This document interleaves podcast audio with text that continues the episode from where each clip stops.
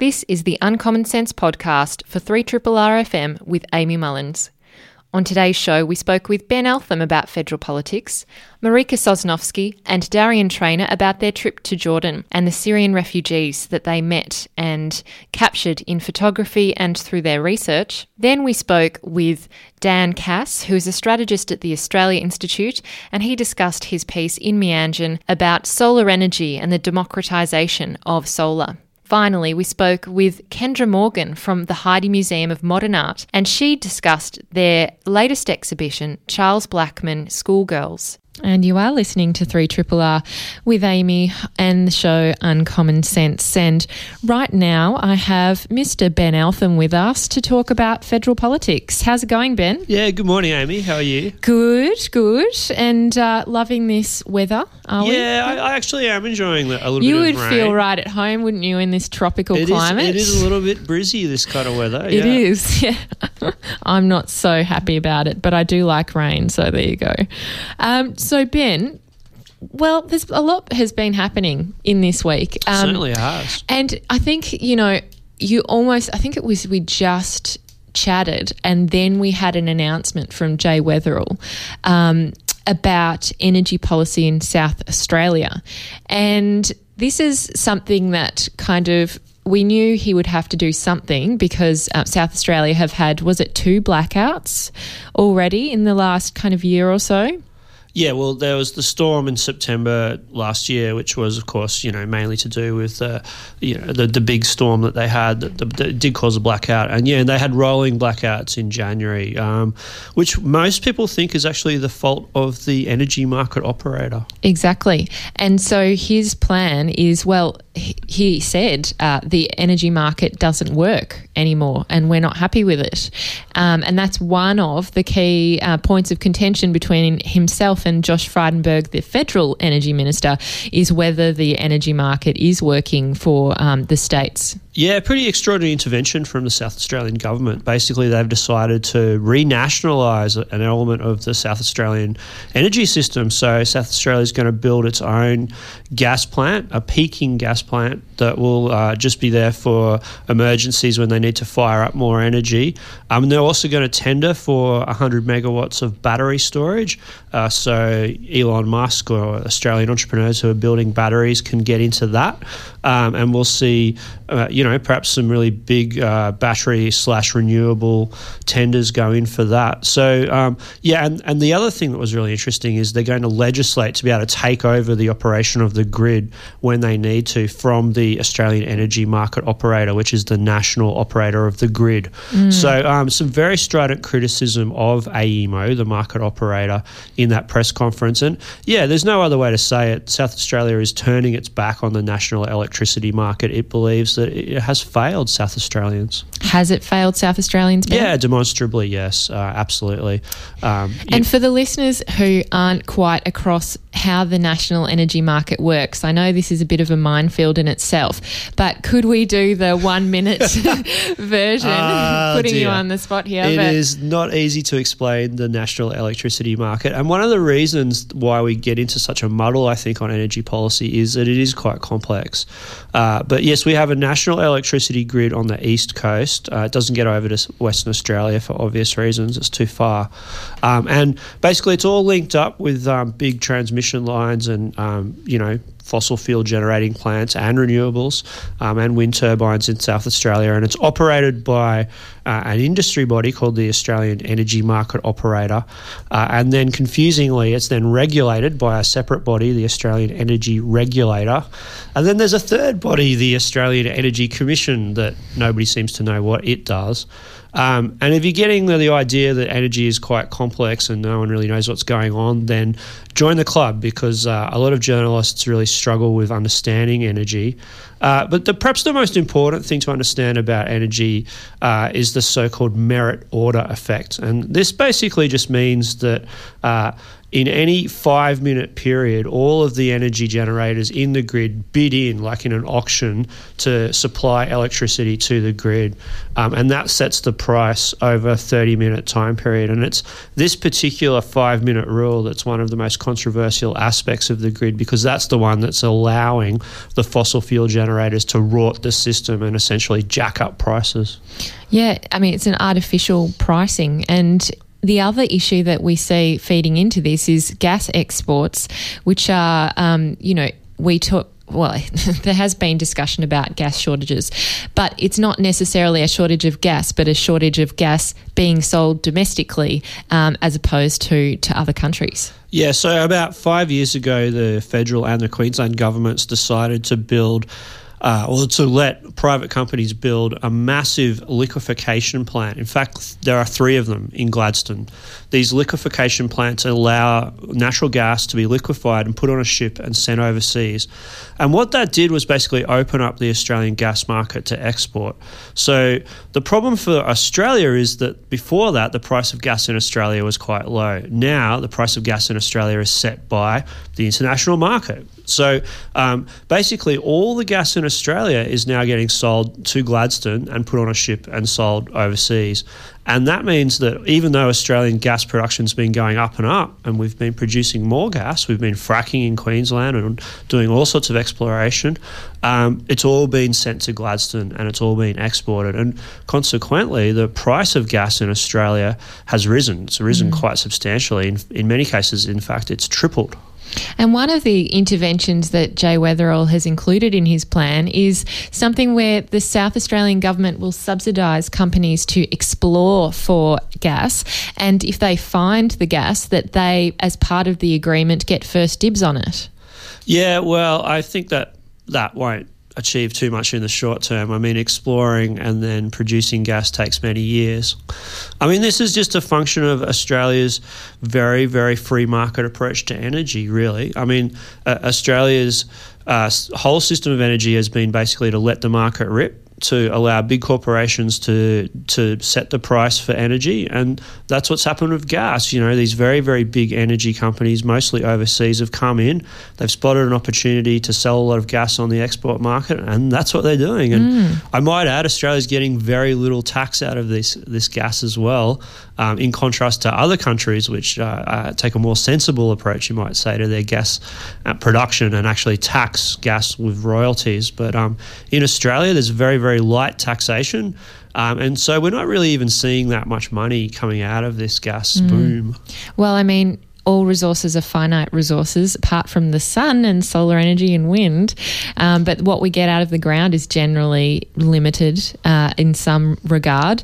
So I think that we probably do need to start jacking up our taxes, don't we, Ben? Well, let's just mention the obvious problem of gas, which is it's a hydrocarbon uh, therefore made of carbon, therefore polluting the atmosphere. Um, and it's a big issue. Um, obviously, I mean, the, the Great Barrier Reef is dying. Mm. Um, and we saw more bleaching. Yeah, we've seen yet more bleaching of the Great Barrier Reef. At the same time, where we've seen the Australian and a lot of the state and territory governments go hell for leather on gas and coal. So, you know, energy policy is in a pretty terrible state in this country, unfortunately. And um, the federal government has a lot to answer for, particularly after 2013 when they dismantled the existing system of carbon regulation that we had under Julia Gillard and didn't put in place anything really. So the, the you know the um, under Tony Abbott, we got rid of the carbon tax. Uh, we got rid of any regulation for carbon pollution, uh, but we did nothing really to ensure the security of Australia's energy supply. And what's causing the energy problems, apart from the gas price spike is that these big coal plants that have been operating for 40 years are starting to shut down. So we've seen Hazelwood announce that it will shut down. Um, and this was predictable, entirely predictable. And it still is. it's going to. It's it's about to happen. Yeah. It's been about to happen for many years. I mean, the gas thing was predictable too, uh, and federal governments have done nothing. They've sat on their hands. So this really is, I think, the coalition's fault. yeah.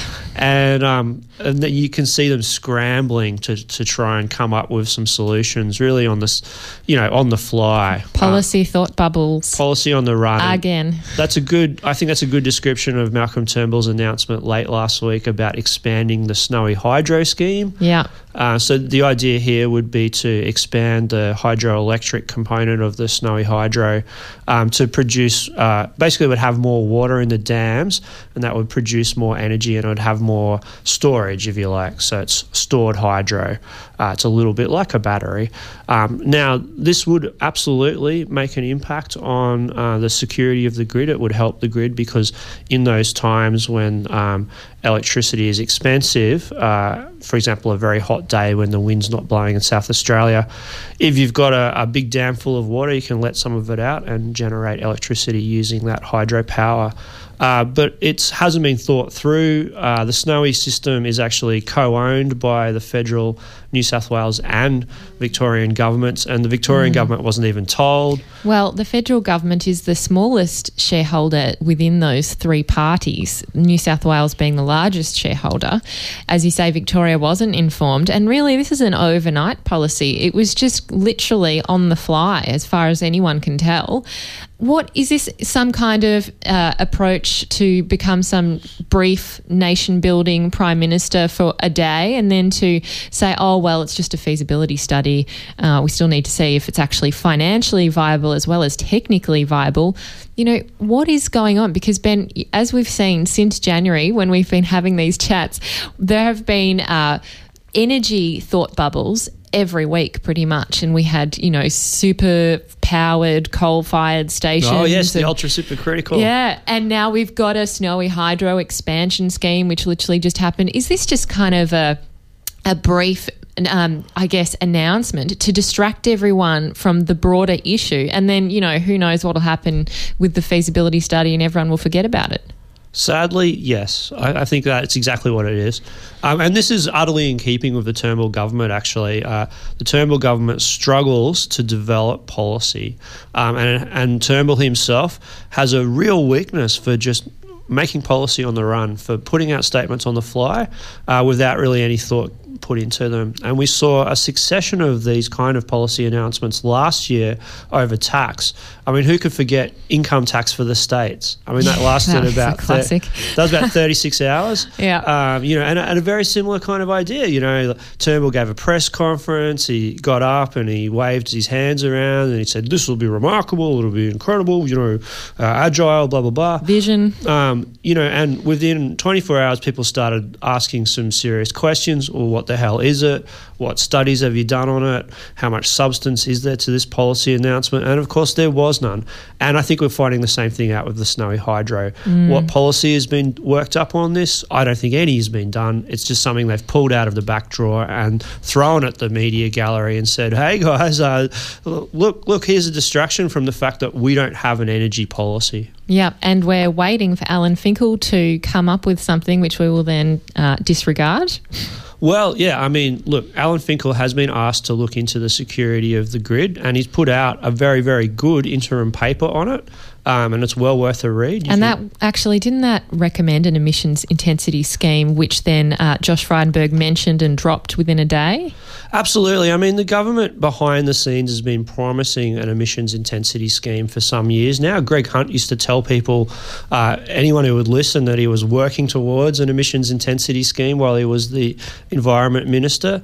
Of course, as soon as one was mentioned or somebody even floated it, like Frydenberg did late last year, the right wing of the Liberal Party shot it down because mm. any mention of energy, coal, carbon, emissions, pollution mm-hmm. is anathema to the coalition backbench.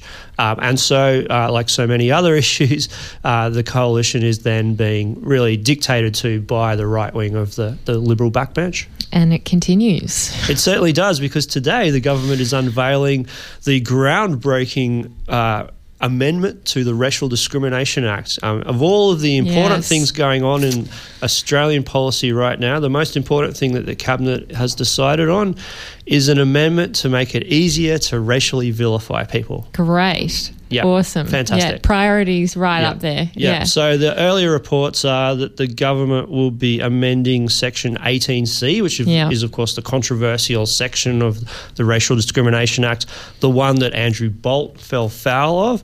Um, and they're going to be loosening that that clause of the Racial Discrimination yeah. Act. So instead of it being about offending someone, um, it and you have to be seen as harassing someone, which Yes. makes it slightly more aggressive. Um, that's right. I, I, I think. Well, we've we haven't seen the bill yet, Yeah. but um, we've had earlier reports this morning that cabinet has decided to remove the words "insult," "offend," and "humiliate" from the Racial Discrimination Act and replace them with the word "harass."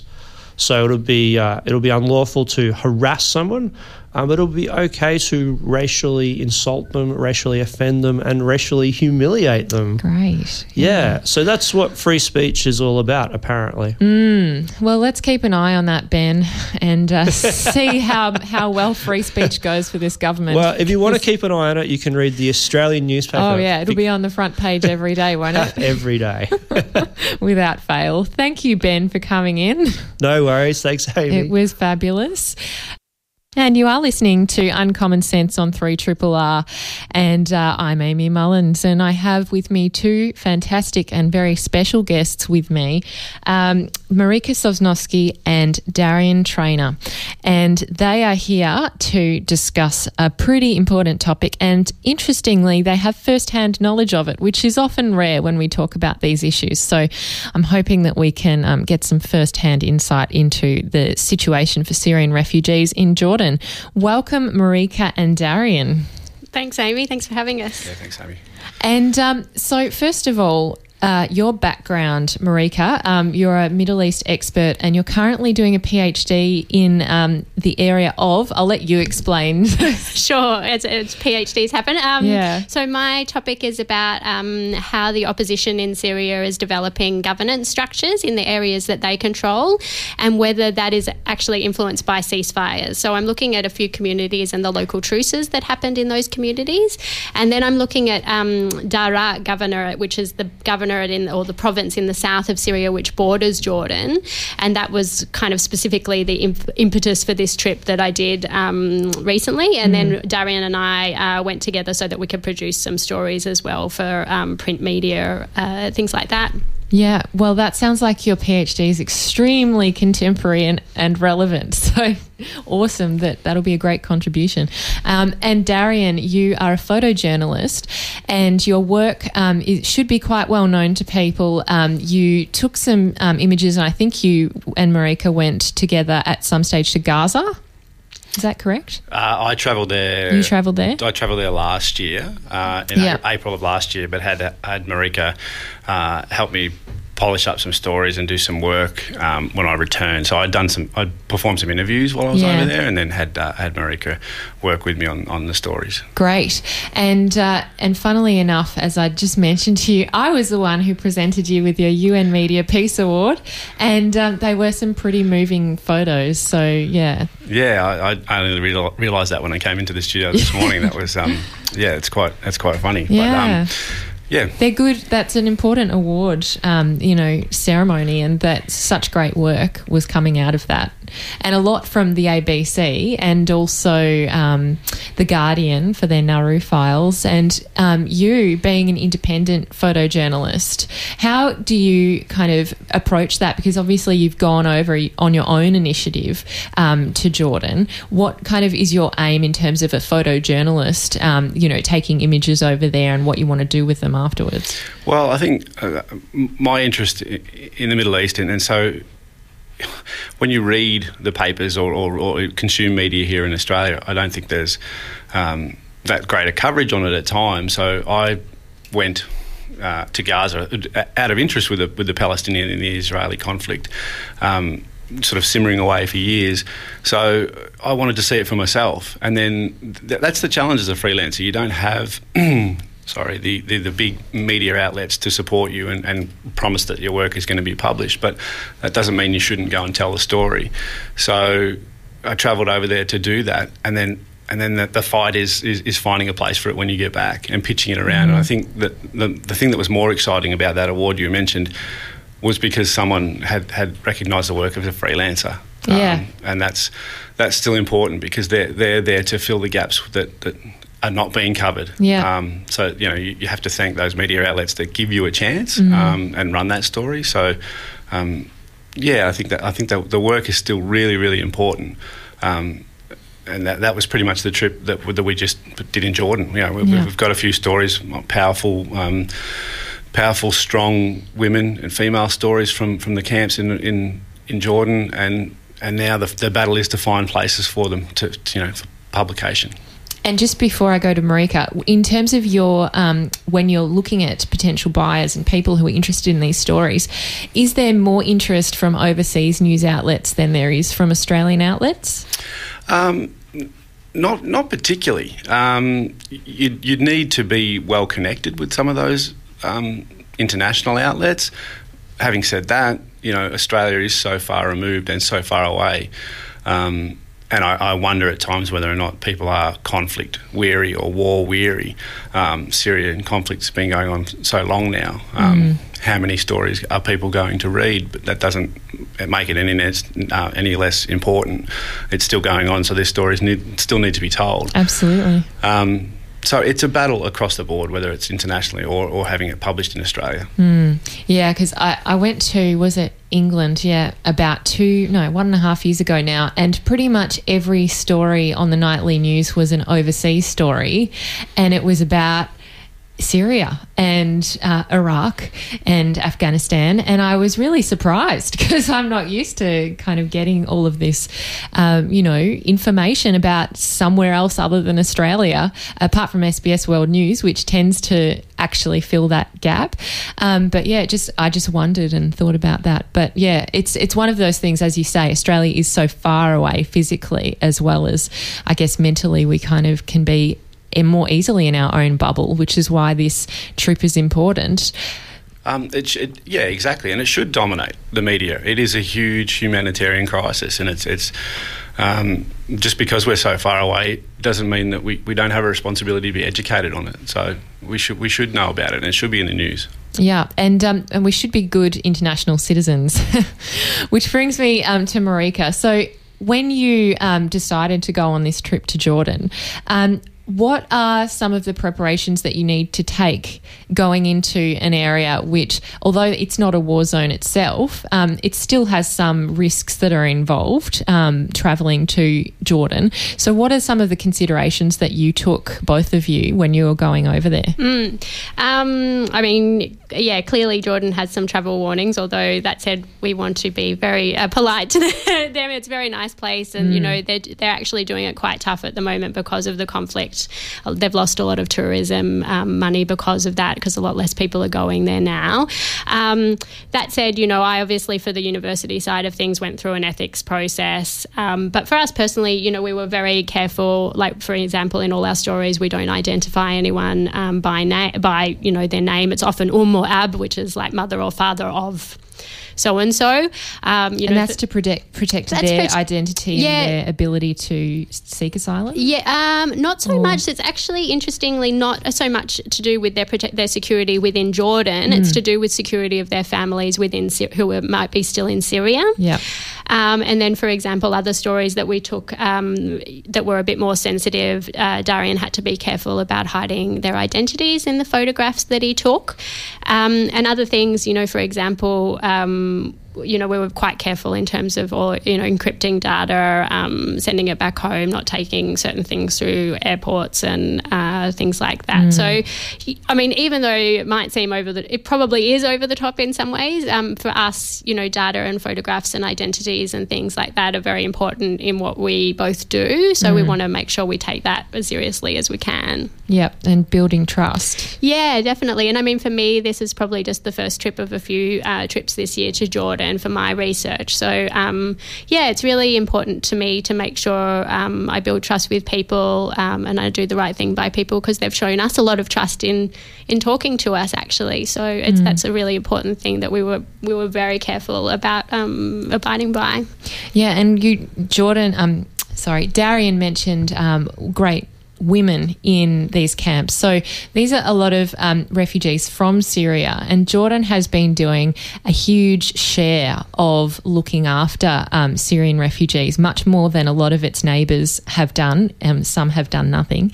And so in these camps, or in particular in Z- Za'atari, um, it I just uh, I posted a shot on our social media, which is like a, quite a, a, a, few years ago now, but it was an aerial shot, and it looks so sprawling and huge. Um, is it really that big? Like, how large is it? What is the scale of Za'atari camp, and how many people are there? Za'atari is a really interesting place. It's not the only refugee camp in Jordan. Uh, the other major one is Azraq. Um, so there's now, they say, 80,000 people in Za'atari camp. Uh, and it's it's interesting when we were there we talked to a lot of people that had said in the past couple of years um, things have really changed in the camp. Um, and I think that's for two reasons. For, the first reason is because there's become more permanency about the living arrangements there. So for example when the camp was first established people lived in te- you know the UNHCR tents that you people have probably burnt into their minds. But now they they have caravans and they've they've added on quite a lot of structure, you know, kind of more permanent structures uh, to their dwellings, and they've also started to dig, you know, sewage. There's quite a lot of sewage uh, works, and there's electricity, not for the, all the day, but there is electricity. There's shopping streets, so it's becoming quite a permanent uh, settlement. And our feeling was, and I think the feeling of a lot of people will be that this becomes a town uh, over time. Well, it is really already, mm. but it will just become. Za'atari itself is actually a very small town next to Za'atari camp, and the camp itself will just basically subsume the town, and this will become Jordan's fourth largest city, I think. Yeah. Um, yeah. The second reason is that now the war in Syria has entered its sixth, uh, seven, just entering its seventh year. So we're just having the sixth anniversary of the start of the uprising. And um, a lot of the people that have come to the camp have now been there, you know, in excess of three, four, five years. And that's not long in the scheme of things, but at the same time, I think there's a psychological shift within them that uh, this is kind of a permanent the, the, trauma maybe the immediate trauma of leaving their homes and because of the conflict has kind of softened a little bit obviously i'm speaking generally not for everybody um, and there's a sense that they can now make their homes maybe in Za'atari as best as best they can, and that's not always ideal. But there's kind of a resilience and a purpose to their lives um, perhaps that wasn't there, say, three years ago when the camp felt a lot more temporary. Yeah, that's really interesting. And in terms of um, the people who are there, because this is a UN camp, um, and generally, um, you know, our understanding would be you'd go to a UN camp to be processed, um, to be deemed whether you're, um, you know, a true refugee or not, um, and whether then you can be placed in another country. Um, or I'm not sure if they have an arrangement with Jordan to become permanent citizens. But what is, so as you're saying, is people have kind of looked past that and decided potentially this UN process is going to take too long and, and maybe um, the outcome won't be positive? Look, you know, resettlement in third countries is still happening. Mm. Definitely, that's still um, a possibility for me- for people. Um, but obviously, we see it in our society in America, in other countries, the desire to have a, you know a large refugee intake is lessening Reduced, and lessening yeah. all the time. So the chances of, I'm talking about 80,000 people, that's just in Za'atari. Mm. That's not to mention the millions of people and refugees that are in, in Lebanon and in Turkey. Um, so to resettle all those people in a third country is a ma- is massive undertaking that I think a lot of people have resigned themselves to that, that that probably is not possibly and probably not going to happen to them. Yeah, yeah. And in terms of the um, Syrian crisis, so um, it doesn't does it have any sense of um, building towards a conclusion? Because obviously I, you know I remember when it's first hit on Twitter and we were all tweeting about it but the media still wasn't picking it up. And you know it took about 2 years for anyone to really take it seriously and start talking about this issue and the war over there. But from your research in a from a PhD sense you're looking at um, the opposite side um, as in the non-government forces. Um, just for people who aren't up to date with what's happening in Syria at the moment and what's driving people still out of Syria and into such camps like Za'atari, you know, what where are we at at the moment with the war and people um, are people still leaving? Mm.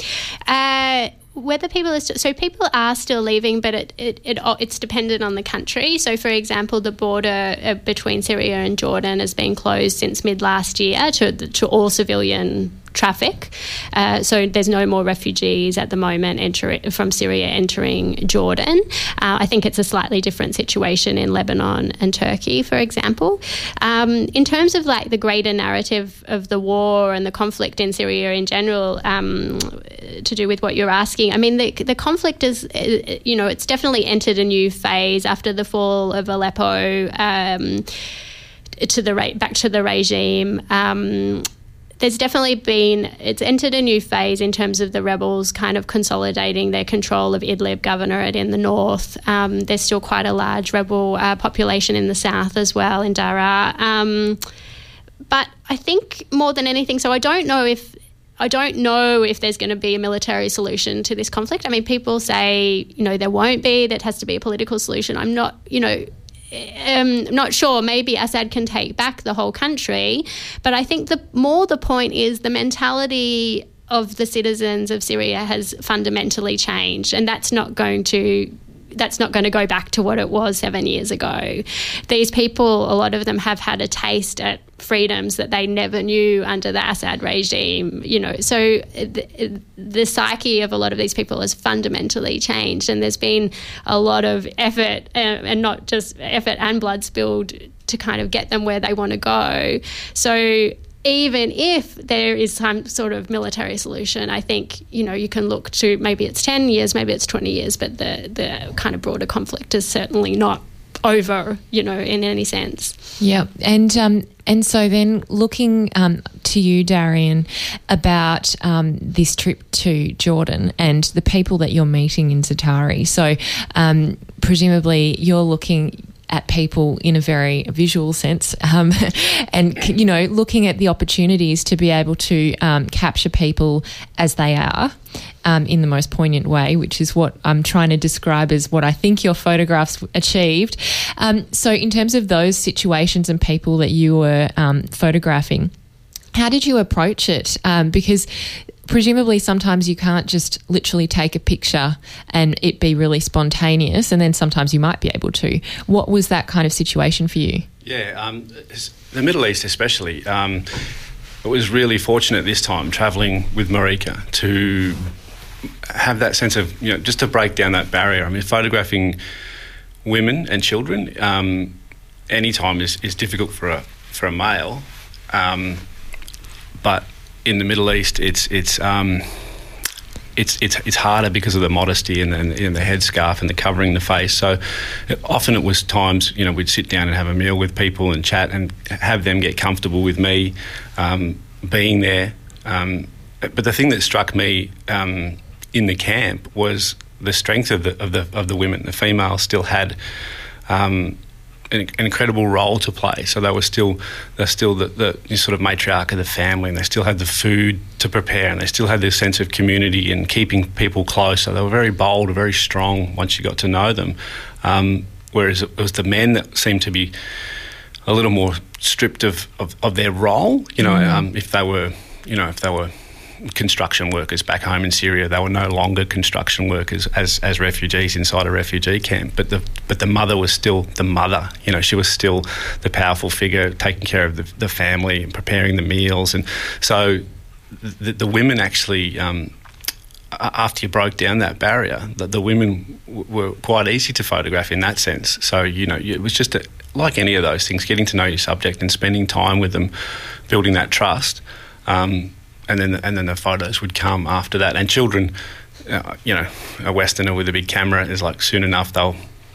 You know, they, they get pretty comfortable with you, and then all of a sudden they're grabbing the camera and they want to have the picture taken and they want to look on the back of the camera. And um, so that was always pretty easy after just just getting having the people get comfortable with you really yeah and and you're talking about um, the men and their roles or you know that they've kind of been stripped of that. So, how do they deal with that, or what were your observations when you were seeing the men partaking in these kind of familial traditions and sitting around eating? What kind of what was their, I guess, demeanour and response in these situations? Um, I just think that it just took longer for them to be comfortable with us. They were more, probably a little bit more, you know, I don't know that the suspect is the word, but very cautious about why we were there and what we were doing. But having said that, there's there's still a, a full on economy inside the refugee camp. So there's people that run stores, and there's you know the bicycles are the, are the mode of transport. So there's bicycle shops everywhere. There's bakeries. There's you know so those that can and and, and, and find a way to making a living out of it um, do. Um, those that, that, that don't have a skill set that suits that probably you know are diminished in in some way. Um, so it's it's a, it's a combination of it's a combination of both. I think. Yeah. yeah. And how do because we see some of these structures, one of which you've posted on Twitter, um, and it it is kind of like a caravan or a shed. Um, how do people procure these materials and build their homes? So it's yeah, like Marika had said, um, Za'atari started out as, as the as the typical sort of UNHCR tent camp. Um, and then when they moved, when they decided this was this conflict was going on and on and on, and become more permanent, they're those they call them caravans, but they're the sort of ATCO sort of site vans that you would see on a construction site, sort of thing, um, and they're supplied by the by UNHCR. Um, and, and when they moved to that, they sort of they, they made the camp more grid like. They put in paved roads in, in parts of it so that, that the waste trucks and the water trucks could, could drive through there in the winter because it's quite muddy uh, in, the, in the winter. So they've set it up much more like a town. It's much more grid like. You can get around it, um, which, which, you know, um, Marika sort of pointed to that eventually we think it would just be a suburb, like it'll just be the town, it'll be more permanent, um, perhaps like some of the Palestinian refugee camps have become.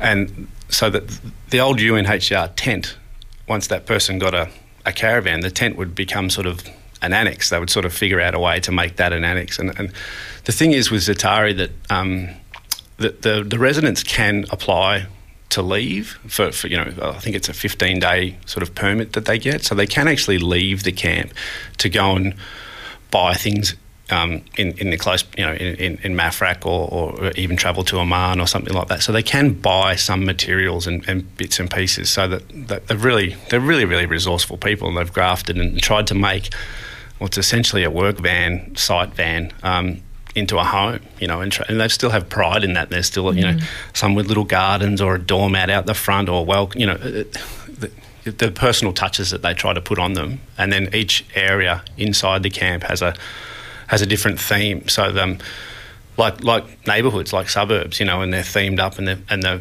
sides of the vans are painted. You know, and it might be nature, and one might be education, and one might be, you know, so they've they've tried to liven it up and, and make it look um, well, just they take some pride in it. Yeah. Yeah. Like one of the families we saw, for example, um, so in their caravan, in their trailer, they had a, quite a big dresser, you know, and uh, we were told that uh, they actually, so they took it in, but because they couldn't take the whole dresser in all at once, because that wouldn't have been allowed, they took it in piece by piece. They kind of smuggled it in piece by piece so that they could have somewhere to put their crockery and cutlery and things like, and you know, like Darrian says, make it more of a home. Uh, so those kind of things. And for example, another lady that we spoke to that had their, her own business as a seamstress, she'd used um, the flooring of one of the caravans. So they'd ripped up the floorboards and she'd put that together as a cutting table. So just things like that. They're very resourceful, and I don't want to paint them in any way like they're you know fragile people or anything like that. As Darrian said, particularly the women are so strong, and like I think they've they've in many ways requ- acquired a new sense of purpose um, because of the conflict, and because conflicts have a way of shaking up kind of social and gender norms as well well. So just the resourcefulness and the innovation that a lot of them showed, and the, I mean, and definitely the generosity that they showed towards us was quite incredible. Mm. And then you're talking about, I mean, ingenuity, and we hear from Darrian that they've, you know, created a marketplace almost um, within this town um, or camp, but will be a town.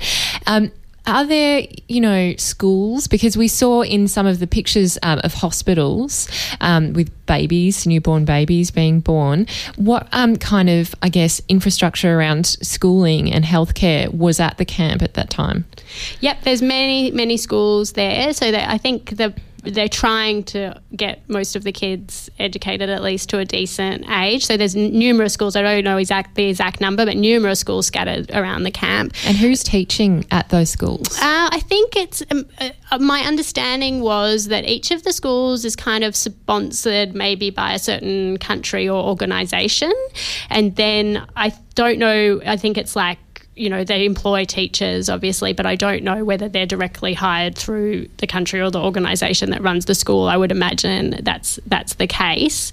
Um, yeah, and then there's numerous women's clinics as well. We visited one of the main ones that's in the centre of the camp, and I mean, it's amazing. That was a, quite an amazing experience. It was all quite large, all run um, primarily by women, which was great. Again, there was very few men there, and you saw all the women just getting it getting it done. It was running fantastically, and they were very um, flexible and agile in terms of the kind of programs they were running. Like, for example, they told us a story of uh, initially they were giving educational classes about family planning to the women, who were then meant to pass that information on to their husbands, for example. But they found that the message was getting lost between the women and the husbands, or the husbands were a bit resilient to hearing it. So they started classes for men. So men now go to the clinic and receive the educational instruction firsthand. And they said that's been a real success um, in terms of educating the men about family planning. Uh, they do psychological sessions for women. They also, like Darrian said, have the birth many birthing units and a postnatal and prenatal, uh, quite a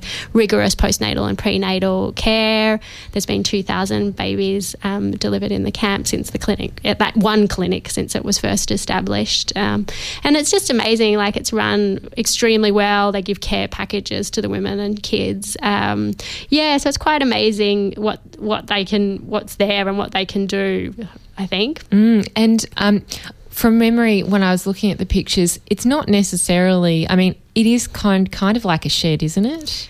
The waiting area. yes, yeah. So it is quite, uh, you know, like it's makeshift by our standards, um, but it works. You know, like you have to remember it is a different, it is a very different society, even just in the cities as well. Um, yeah, basically the waiting area for everything is now in a big kind of hangar like building, um, but that's good because it keeps them out of the sun, uh, gives them seats to wait on, it gives the kids place to run around as they're waiting because it's quite common for the women there to have for the families to have numerous children. Um, yeah, and then there's clinic rooms off that and also separate from that as well. Uh, so it's quite a big infrastructure there just for that one clinic now. Mm. I mean, it seems like they've done a lot with very little is what you're saying and that's what comes across in the pictures is that they're doing really significant work um, you know, looking after babies and um, doing the things that we would expect in a healthcare system, um, but, you know, still achieving it with such minimal resources. That's right, yeah.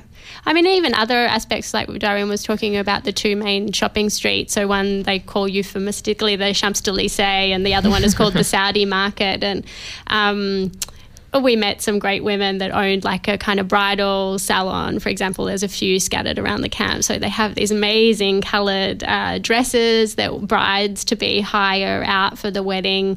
And then at the back, they have a salon where they can do their hair and their makeup and nails and everything for the for the wedding. So that's being run mostly by, well, the one we visited was being run by uh, two women. And, you know, they're, they're, they're trying, that's what she did in Syria as well for 20 years before the war. So she, she's doing what she knows, and she's actually the main breadwinner for the family now, and she keeps the family going. Mm, that's really awesome. that's the thing that struck me. Uh, it, life goes on. You're inside a refugee camp. There's a there's a, a place that rents bridal outfits for people. People so people are getting people married. still need to get married. People, people still get married. Babies are still being born. You know, you still go down to the shop for bread. It, it's it, yeah, the life goes on. Mm. Yeah, and and so just in terms of um, you know the politics within um, Jordan and the Syrians coming across. There was one um, aspect in your um, work and your observations, which is about Palestinians, um, and that some people coming in, um, you know, there are still these tensions, and that um, Palestinians, for example, are not necessarily accepted um, in Jordan. And what was the kind of um, stories that you encountered around Palestinians uh, coming into Jordan as, as refugees? Mm, so it's quite fraught, quite a different story in many ways for the Palestinian um, community. A little bit uh, tricky to understand because essentially what happened for the family that we met that wasn't in actually Za'atari, it was in a in a camp outside of Irbid, another town in the north they had been displaced from what is now Israel. Their families had been displaced from what is now Israel in 1947, and they'd uh, gone as refugees to Syria and living in Yarmouk camp, which is just outside of Damascus, a large Palestinian community there and they'd been in Syria so 70, their families have been in Syria 70 years or so. Um, but when they tried to leave Syria via the border of Jordan, they still had Palestinian identity cards because it wasn't possible for them, for, as Palestinians, to become Syrian citizens. So they were denied access. The Jordan closed the border to Palestinians uh, many years before it closed the border to Syrian refugees. Um, so they were actually denied access into Jordan, uh, and they managed somehow through the Free Syrian Army that was operating in the south of Syria to obtain Syrian identity cards cards, and amazingly, they were able to enter uh, enter Jordan with these fake identity cards. And now they they actually live quite in fear uh, in Jordan of being sent back across the border to Syria, uh, mainly because the man had left a job at a government a government ministry in Syria. So it would be quite dangerous for him to return, for example.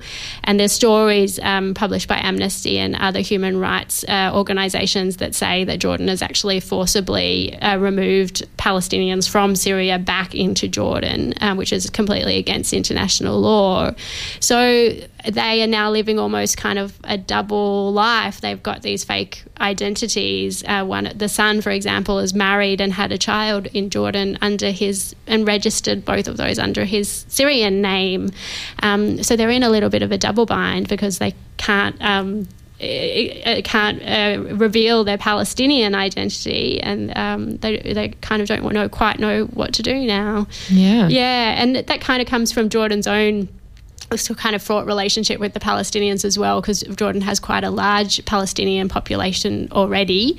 Uh, bolstered by the wars in 1947 and 1967 with Israel. So I think out of a population of, I think Jordan has a population of about 6.5 million, and around kind of half of those, around 3 million, um, identify as Palestinian as Palestinian, and about 2 million are actually registered as Palestinian refugees. Mm. And because there's been past conflicts uh, between the Palestinians and the Hashemite monarchy of Jordan, uh, there's kind of a, a tension there of letting too many Palestinians back into Jordan. Absolutely. Um, I'm speaking with Marika Sosnowski and Darrian Traynor. And uh, just finally, Darrian, um, in terms of the experience of going over there and taking your photographs, and you've shared some of them on your Instagram and your Twitter and Facebook, so people can check that out if they are interested. But also, what kind of did you take away from that experience going to Jordan? Because it's not the first time um, to the Middle East. Um, what kind of did you really take away from this particular? experience? It's it, it's incredibly humbling. It's to be allowed into uh, someone's life like that and, and, and, into their home. You can't help but feel in, in a, in, a, strange way you're very very privileged. You're very very privileged to go in there and, and meet these people and just admire their resilience and their, their sense of strength and, and character. Um, is incredibly incredibly rewarding and and the, the flip side is coming home and, and then going back to work and, and you're just photographing whatever you're photographing and you're thinking, wow, am I am I making a difference or does this does this even matter? Um, but uh, yeah, it's it's you're blessed to be able to meet people like this and, and, and it's inspiring to see how, how resilient, how strong they are and, and really a reality check for yourself and thinking, you know what, we've I'm, I'm a I'm a, a middle-aged white Australian. I might be in the luckiest demographic on the planet, you know, male as well. So, you know, it's it's a real um, reality check when you when you go and meet people like this. Mm. Yeah. And do you think you'll be going back anytime soon? Uh, I hope to. Uh, with with the stories from from uh, from Gaza and, and, Palestine and Israel, and now Jordan. Um, I'd like to, to, to, meet some more Palestinian people in, in Lebanon uh, and continue the story there. Um, bring back work um, try and have it published in Australia. You know, I'm not going to influence government policy, but we we don't have great policy with Mm, no. with relation to refugees in this country. So, um, if I can help. Just, just one person, you know, see these people as they are, as people. Mm. They're not, they're not there country shopping, and they're not, they're, they- you know, they'd all go back to Syria tomorrow. Every, everyone we met would go back to Syria tomorrow if there was no war, and, and most of them wouldn't have a house to go back to, but they'd go back there tomorrow. Um, and then the thing about the refugee camps, you see uh, other nations' flags everywhere because you know this is sponsored by Australia, this is sponsored by Germany. Everyone pours their money into that rather than, you know what, we'll take them, we'll, we'll put them in our country. You know, so they, they'll they'll pay for it offshore. you know. Yeah. Um, so yeah, it's a very very humbling experience. Maybe um, there's a book that you can put together because that I, I can kind of imagine this book of resilience. Yeah, I, I think originally I'd thought about a book on on occupation, uh, and, and you know you could even tie in Indigenous Australia and, and things like that. Uh, but this is going to extend. This is. Uh, yeah, as much as I try to get something published each year from these trips, I think a long-term project. Um, yeah, there's there's probably a book, and, and I'll and I'll talk to Marika. Yeah. she, she can help me write it. But Yeah. uh, the, the pictures the pictures are there, and, and it's, it's a part of history. And, and in my lifetime, uh, the Syrian refugee crisis or the Syrian crisis is, is, is going to be one of the biggest, if not the biggest, humanitarian crisis of my of my time. So Thank you very much, Darrian, for taking those photographs because they are really poignant and very um, natural. It's like you're not there, which I guess is the point. But um, yeah, you've really succeeded in that. no, thank you very much, Amy. And, and Marika, just finally, what did you take out of it? And, and obviously, we know you're going to go back to Jordan, but um, yeah, with this trip, what did you take? Uh, well, just very much to reiterate on what Darrian said, really, that's uh, very much what I took out of it. But also, I think the privilege of working with Darrian as well. Like, this is our second kind of um, collaboration together after the Gaza collaboration. And it's a real privilege to write uh, text to go with his great photos um, and to kind of continue that working relationship. That was something really great out of the trip as well. Yeah. Well, thank you both for joining me and um, sharing these fantastic, in really just interesting stories. And I think it does pi- paint the human picture and of great strength and courage of these people who, and women in particular, um, you know, holding their families together and, um, you know, doing a lot of the heavy lifting. Thanks so much for having us, Amy. It's Thanks, been Amy. great. It's a pleasure. And you're listening to Uncommon Sense on 3 Triple R FM. I'm Amy Mullins. And with me right now in the studio is Dan Cass. And he is a jack of many trades and uh, excels in all of them. We have here, he's a writer. He's also an associate at Sydney Business School and he's a strategist at the Australia Institute, that wonderful institute which people have the need to say is a progressive institute and think tank, but I just think it's a think tank.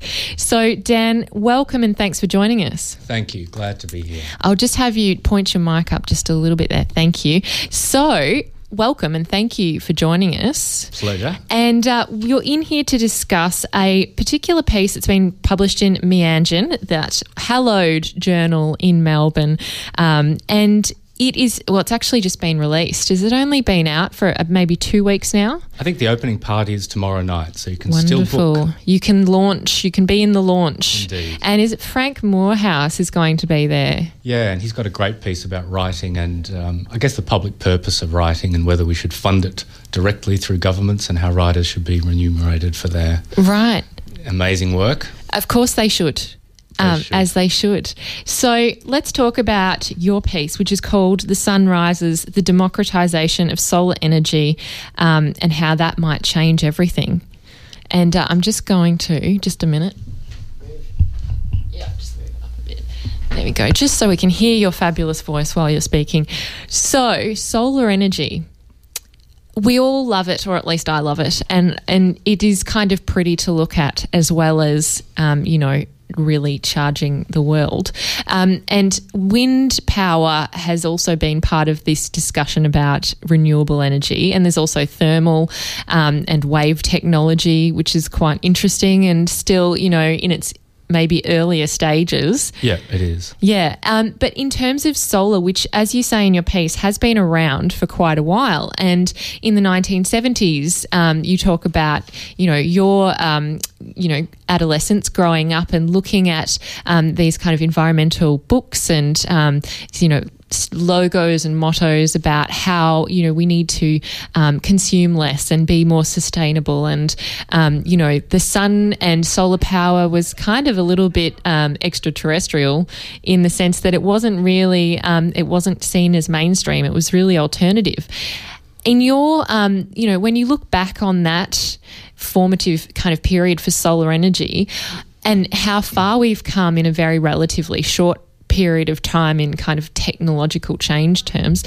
What do you take from this, um, you know, progression? Did you think that it was going to get to this point where we would actually, it would be affordable and it would start being the mainstream? Right. That, that for me is the really um, incredible part of the story of solar. So, you know, growing up in a very ecologically aware household in the 70s and 80s, we we talked a lot about energy and it was seen as the alternative. So solar and wind and so on were variously called alternative technology or soft energy or so on. And the idea was that these really had to become um, the dominant form for moral reasons, that we have to protect the planet and care for future generations. And the thing that was amazing is I think in the past 25 years, we've struggled in the climate debate um, to get governments to take action here and around the world. And in some senses went backwards and had, you know, the Tony Abbott hundred dollar roast lamb, big mm. tax on everything scare campaign. And I think in some ways, while we were doing that, we lost sight of what was happening in energy, and solar became cheap. It, it, it's as simple as that. It was expensive, and ironically, it was research conducted by Exxon Corporation in the seventies that brought down the cost from about hundred dollars a watt US to twenty dollars a watt US. So and, and, since then the prices keep plummeting. So in Australia mm. last year, solar panels were about sixty cents to a dollar a watt for quality panels. So th- the story is really quite an amazing one. That solar went and did this thing that no one was really predicting and became the most cost-effective energy source. And so if you look at projections from the International Energy Agency, who are the mainstream industry, and uh, agencies here and the private banking sector and so on, they're all saying more or less the same thing solar will win. It will grow even without subsidy to be 30 or 40 or more percent of global energy supply in short order. Mm. And what you pick up in your piece is that, you know, yes, uh, our policy settings have been hopeless um, in terms of Australia. It's just changing every month as to what our energy policy is, how renewables fit into that, what our target might be moving forward, whether that target will actually do anything at all, uh, whether we're going to put a price on carbon or not. Um, that brings a huge amount of uncertainty for every uh, energy provider in the industry, but particularly tough for renewables when they are the, I guess, the underdog for, and they they're not the, the established um, energy source. But then we've seen these um, homeowners embrace solar. Uh, they have roofs, um, which you can put solar panels on.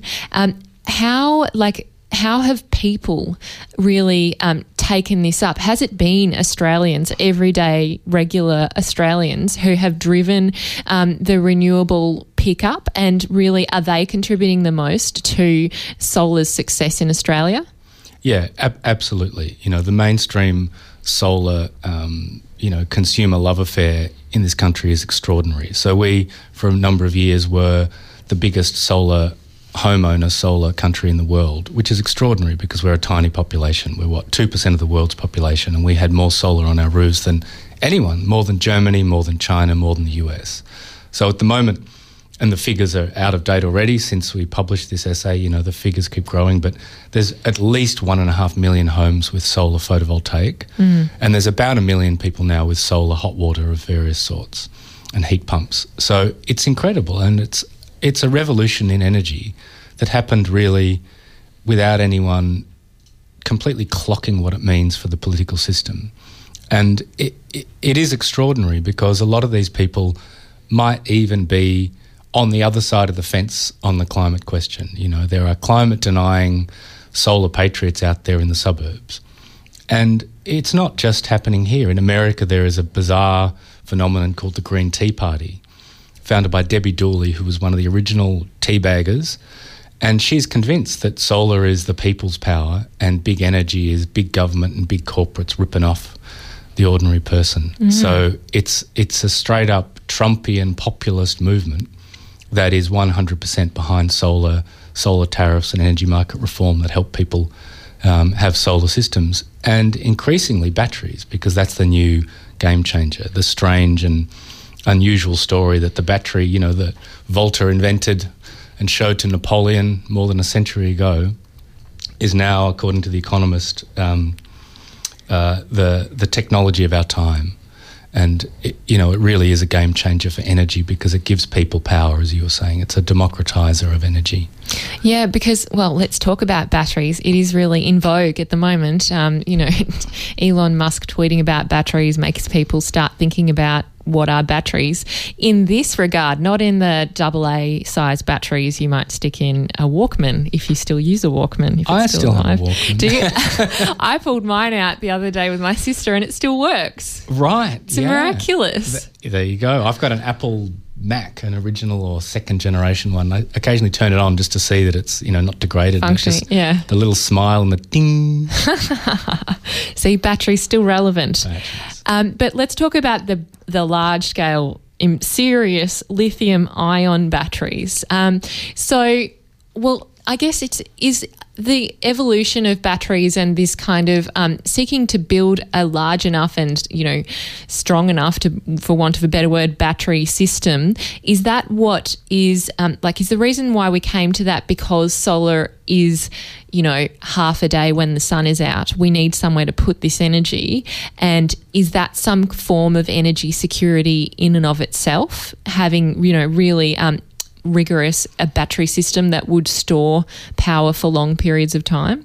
Right, and and that's the big question that the NEM, the National Energy Market here, is struggling with. So we're moving from a system that is really an almost 19th century model, so big central power stations um, pumping out power one way to consumers, to a model where people are prosumers, meaning producer consumer. So if you own a solar system and you put a battery in your building, and then you connect it to some kind of smart control system in the grid, you can trade energy. You can actually arbitrage, so you buy it when it's cheap and sell it when it's expensive.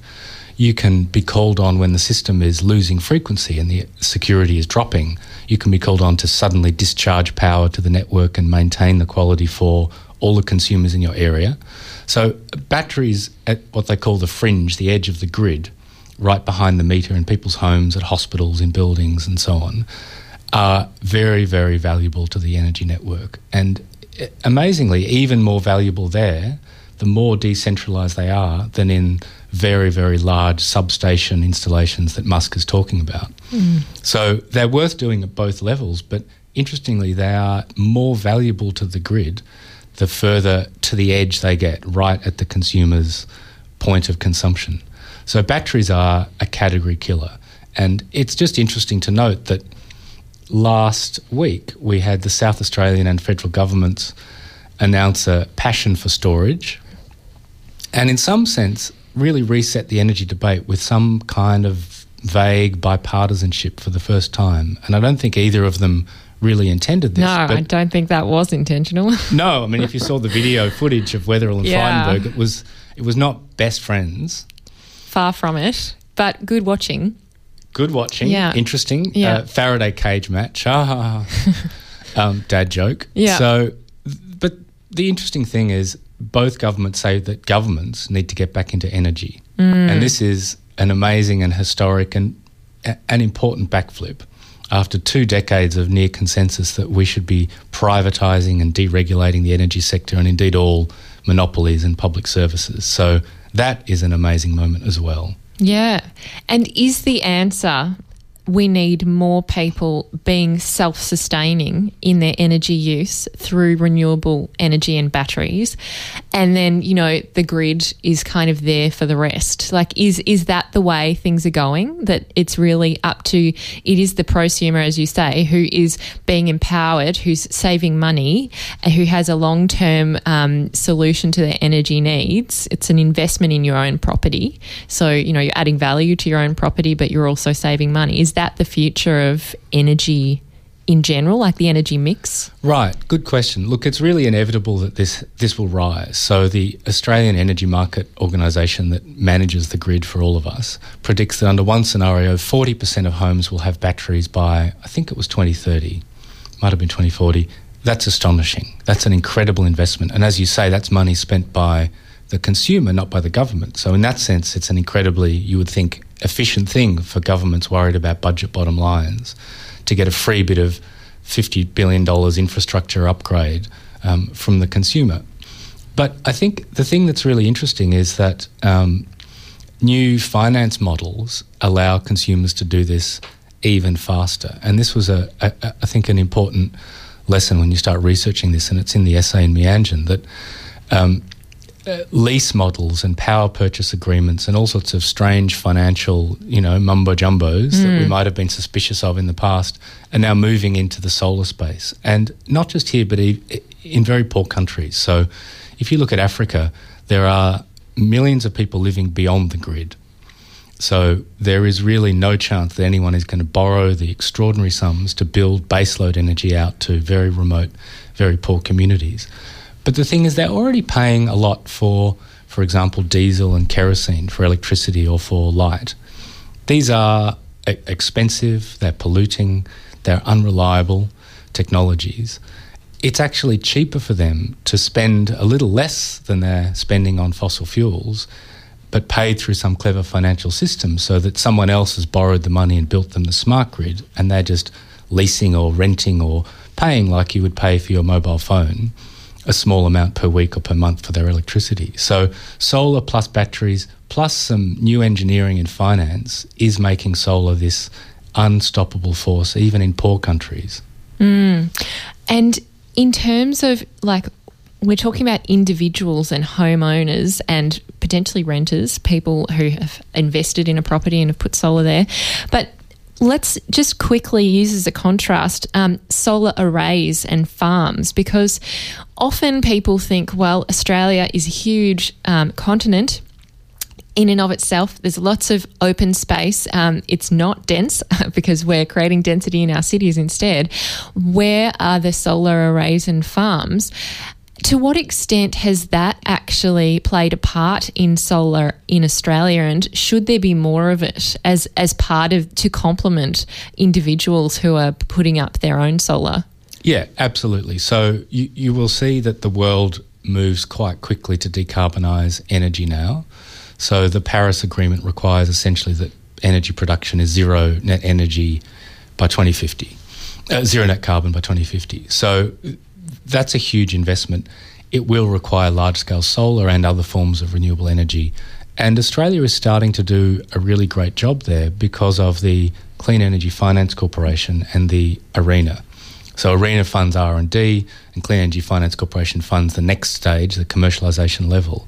And so large scale progress in solar is moving rapidly here. Costs are coming down and innovation is rising and also the new emerging technologies like you were mentioning earlier, wind, uh, not wind, um, tidal and you know wave and even geothermal and so on, could very well become cost effective, and they will be exclusively large utility scale technologies. No one's going to build a billion dollar um, geothermal plant under everyone's house. It will be somewhere um, in the desert, probably. Although there are also um, conversations about having even deep geothermal in places like the Latrobe Valley. Mm. So, so large scale solar is absolutely part of the equation. And who gets involved in that? Like, how do people make that happen because you know we've seen something like Hepburn Wind where you know we've created a great deal of you know wind turbines and wind energy from a community group coming together and you know forming I guess a co-op for want of a better term but you know is there some way that communities can make that happen and or are there other commercial entities who are actually looking at solar arrays and farms as as part of their you know investment or um, you know business? Look, I think most of the investment will come from private finance, and the the CEFC and ARENA will play a big role here, facilitating particularly early risky technologies, and then the, the next phase where it's about getting the finance sector to understand the product that's being sold to them, the large scale solar plant, and so on. Community energy is incredibly important and exciting. So I was on the board of Hepburn Wind for a couple of years. And, you know, it's incredible what communities can achieve when they sit down and get a plan. It's very difficult. Putting up a wind farm is complicated. I, I suspect in the future there'll be more interest in community owned solar and solar plus storage than in wind, just because wind turbines are big, complex machines, they're expensive and so on. Solar is very easy to scale up. You know, communities can start by buying solar and putting it on a school in their town. And when it works, you know, build a bigger array and pop it on the Ford dealership or, you know, the Bunnings or what have you. It's a very easy technology to, to scale up as you learn um, how it works and you get the skills in a in a co-op where you know generally most people are involved on an unpaid basis. Mm. It's important to note that in Europe, community-owned energy is a huge part of the distribution of uh, uh, the ownership of power in Germany and in Denmark. So, I mean, here it's relatively small, but if governments want to, and they are starting to push this, so uh, in Victoria and in New South Wales, the, the state governments are very keen on community owned energy um, because it gets the energy built and it also builds the social license of renewables, which is crucial. Yeah, yeah. And so if we're looking, because I guess our particular audience I know are very engaged on renewable energies and wanting to be part of this. What about people who rent properties? Because that's, you know, one of the things is that a lot of younger people rent and even into their 30s because we can't afford homes. Um, what a shock, which we, we talk about every week. Yeah. Um, but, you know, how do other, you know, people who can't actually own their own home get involved and I guess be part of the solar energy growth in Australia and be part of that. Right. It, it, it is obviously harder. Um, there are a number of things you can do. And one, which you mentioned earlier, is you can set up a legal structure so that renters can um, put something on the roof and then effectively sell it, on sell it back um, to the landlords and so on. Councils can become involved and declare um, the solar part of properties and titles and change the legal ownership um, of solar and storage. There's also amazing technologies. So, virtual net metering, which sounds all a bit complex, is a system where uh, renters can effectively buy solar somewhere else. So, if you live in a tall building and effectively you own, you know, a fiftieth of a roof, which is too small to build enough solar for yourself, you might all effectively invest in solar somewhere else, next door, maybe on a hospital that needs a lot of energy. And some of the power that gets generated there is is um, traded off against your own consumption, and so you're effectively an owner of solar somewhere. The third big option is you can simply invest in it, and I think this will become more um, popular here. So solar has been seen as very risky in the past, but uh, large um, impact investors are moving into it. So the impact investor group for example, has launched and fully subscribed a $100 million fund for wealthy people to buy shares in effectively a solar fund. There's a lot more coming in this space. I think if you watch in the next few months, you'll see there will be products that allow anyone to invest money. So rather than having your super in dirty coal, you can put your super in clean energy, which effectively helps you know buy your power um, from a clean source. Mm. And well, let's talk about some of the industry, I guess, regulations. And um, I don't you love that industry regulation, or almost makes you want to shiver talking about it. But APRA came out recently talking about the importance of climate change and that risk and the need for people to, um, particularly people in finance and um, you know corporates, to really um, take account of that risk. And that was kind of somewhat of a new thing. Um, and Geoff Summerhayes, who is an executive member there, was the one who gave that speech. How much of an impact do you think those kind of signals to to Australians, but particularly to that sector, will have on the growth of these kind of energies which reduce the risk of climate change, if any kind of impact? Right. I think that was really important. So the, the I think that the key document there is the opinion by Noel Butland QC, and he, you know, is a fairly conservative, regular commercial lawyer who looked at directors' duties and liabilities and so on. And so effectively it's saying if you're a director and you ignore climate change, you are not doing your job properly and you are therefore exposed. The, um, the, the, the juicy bit of his opinion was paragraph 25, I think, from memory, where he talks about transition risk and mentions batteries specifically. And so what he's saying here is it, climate change is not just some amorphous, strange, greeny conspiracy theory. This is hard hard decision making area now. This is finance, this is real. And it will entail a transition from dirty to clean. There is no doubt about that. And that's not a moral position. This is just a standard this is how the world Pragmatism, is. Pragmatism, yeah. It's what will happen. And so what he was saying in paragraph 25 is the transition will entail a rise of storage and a whole lot of other really interesting technologies which are already proven and working in other markets but are um, restricted here. So, aggregated demand reduction, for example, which means fridges and fleets of, of um, consumer loads can all be turned on and off as a way of managing peak demand and therefore uh, managing grid security. So, all these technologies now are material risks for corporations engaged in a wide range of sectors. So, that opinion is incredibly important. And I think I think the technology risk piece in particular is where things could really move very quickly. Mm. Yeah, and in terms of then, if we're looking, as you mentioned, batteries and coming back to batteries, because that is, it seems to be the next stage, really, of something that we have been developing already, which is solar ownership from by homeowners. In terms of um, bringing that into the mainstream and making it affordable, what role are Australian companies, so the research and developers, how much of that is happening in Australia, if at all? And then, you know, commercialisation of that, how much of that, you know, what do we have key players in Australia who are really leading in this, or are we not necessarily at the forefront of this like we might have used to be when it came to the development of solar? Right. Well, Australia was an innovator. So if you think of the telecom repeater stations put in the desert in the 70s, they were solar battery little power units, little microgrids.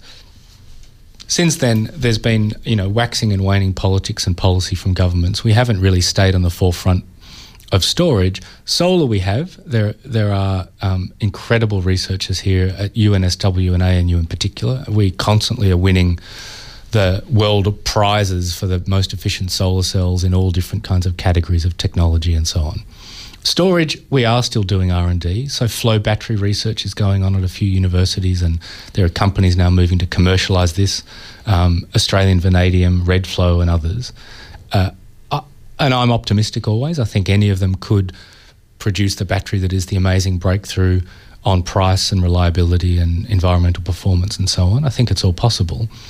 But the interesting thing with storage is it, it's a paradigm breaker, and that's what I was trying to get to in the essay that solar and storage are, as I say, the internet and coal is the telegraph. I mean, these are. This is a paradigm shift. It is that big, and I know mm. it's a mm. daggy old seventies word, but it's such a different way of thinking about energy.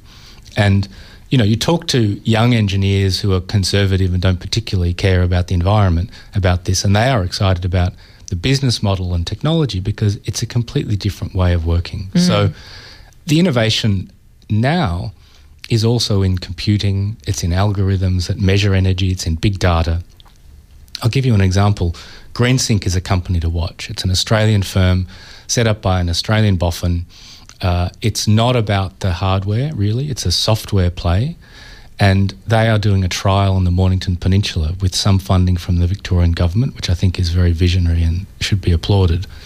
They will effectively work with the energy company, with Countrywide Energy down there. They will avoid an expensive upgrade to the poles and wires, so they'll defer some gold plating by effectively giving out technology like solar and storage and smart grid switching and manage this in the cloud. So a whole lot of people get the ability to trade their energy and reduce their consumption at times of peak demand. And the computer system will trade, and the computers can talk to the AEMO, and AEMO can dispatch the energy. So it's an example of a huge leap forward where you're building virtual power stations almost for free out of equipment that people might already have. What you're doing is you're controlling it through some smart cloud computing technology. So it's a completely different way of dealing with the crisis. Instead of building a multi billion dollar power plant, you build a software system and then just connect up a whole lot of devices. It's mm. a completely different world. Mm. Well, you're empowering individuals and consumers completely and giving them back control. Right. And well, maybe Jay Weatherill should check that out because he's going to build a gas fired uh, power station, isn't he? Well, uh, yes, and we're hopefully putting out a research paper soon about this. And I think, you know, it might be that they need to build the gas plant and it might be that the Commonwealth needs to upgrade the Snowy. I think it's too soon to rule out either of those options. Mm. And I think both governments should be applauded for having the guts to drop the fetish of neoliberalism and step back in the energy market. So good on the Prime Minister and good on Absolutely, the Premier. for big government. Uh, yes, well, finally, government that just keeps the lights on. Yeah, well, but, did that intervenes when necessary? Right, exactly. Yeah, I mean, when the market isn't working. Exactly, exactly. Yeah, it's quite a revolutionary thing to do nowadays, but in back then it wasn't so revolutionary. No, in the age of social democracy. Right, exactly. And interestingly, conservative governments used to be nationalisers of energy as well. You know, they saw it was the only way to get the get the grid built and the power delivered. Absolutely, and similarly, well, when when we had an, a vision for an NBN, that was also the point. Oh, the NBN. Yeah, pipe dream. Indeed, it's like the Walkman. yeah, exactly. We've moved on now. We're just going to wait for someone else to come up with the next NBN and fix the old one.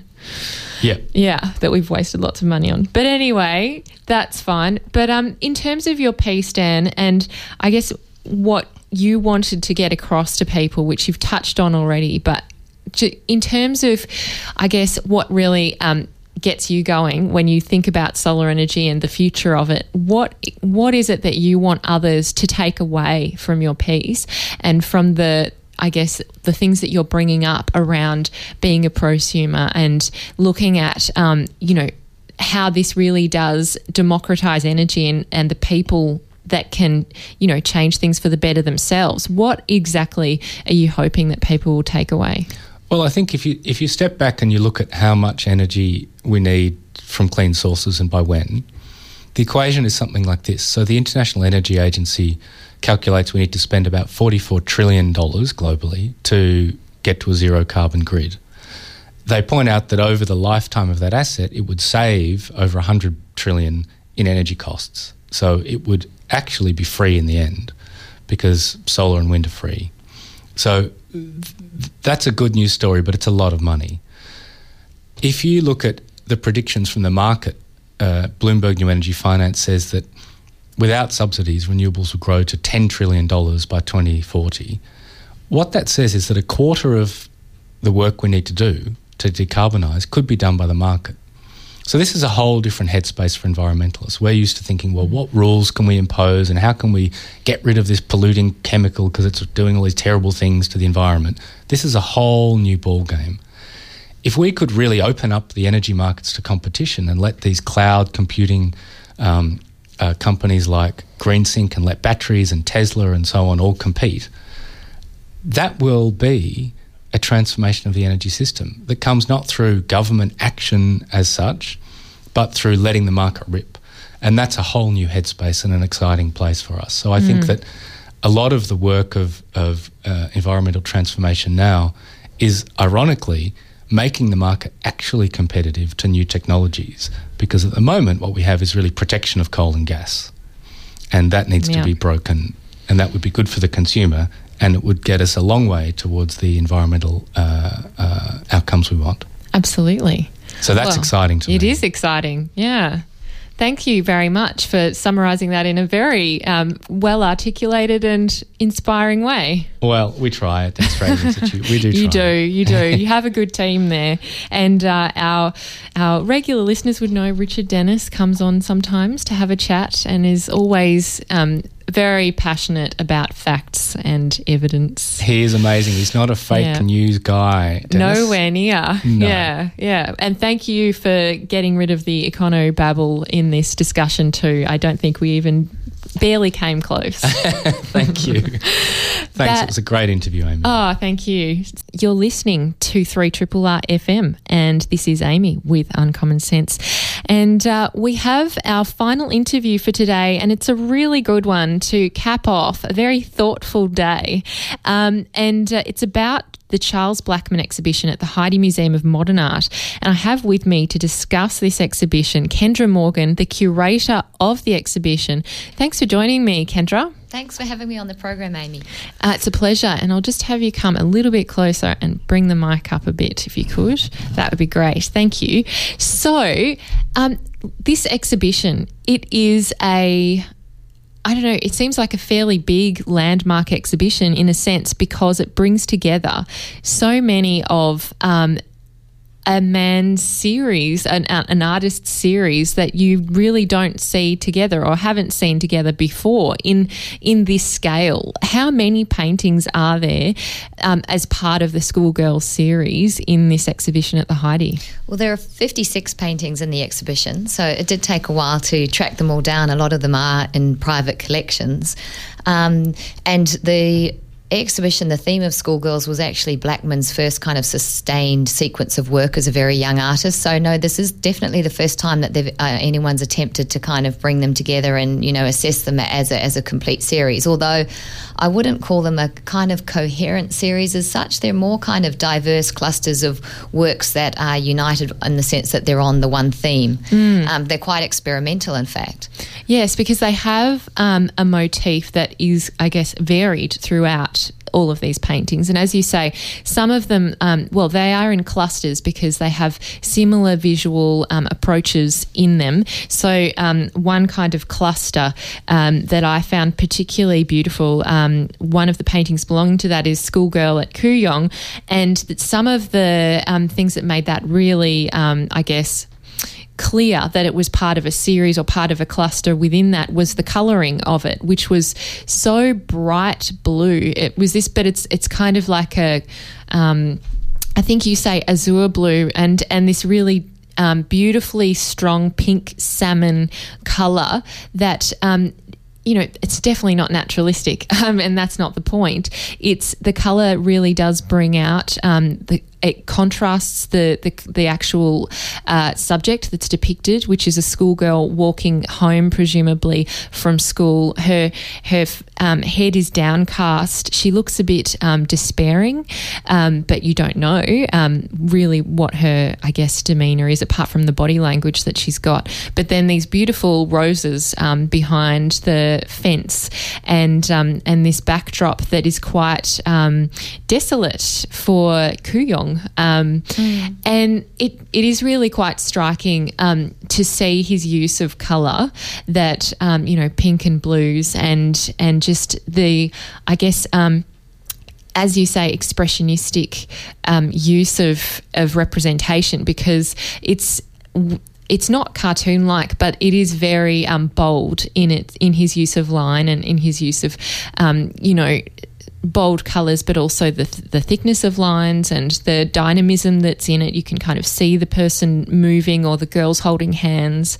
Um, and, and, and it is really quite a, an avant garde and experimental, um, you know, way of painting for the 1950s and shows just, I guess, that he was part of this. In terms of your, um, you know, researching and looking back on his contribution to early like modernism in in the sense of its development and obviously modernism is a very broad um, topic with many styles within that and movements but what was um, what was Charles Blackman's place within this when he was working um, at this t- at this point that the exhibition is showing in the 19, early 1950s? Sure. Well, there's a yeah, there's a few things to talk about there. Um, Blackman came to Melbourne from Sydney, where um, he in 1951, and he'd um, had an art cadetship at the Sydney Sun newspaper. So it's interesting that you commented on his graphic style and the slightly cartoon like quality, which you do see in some of the work.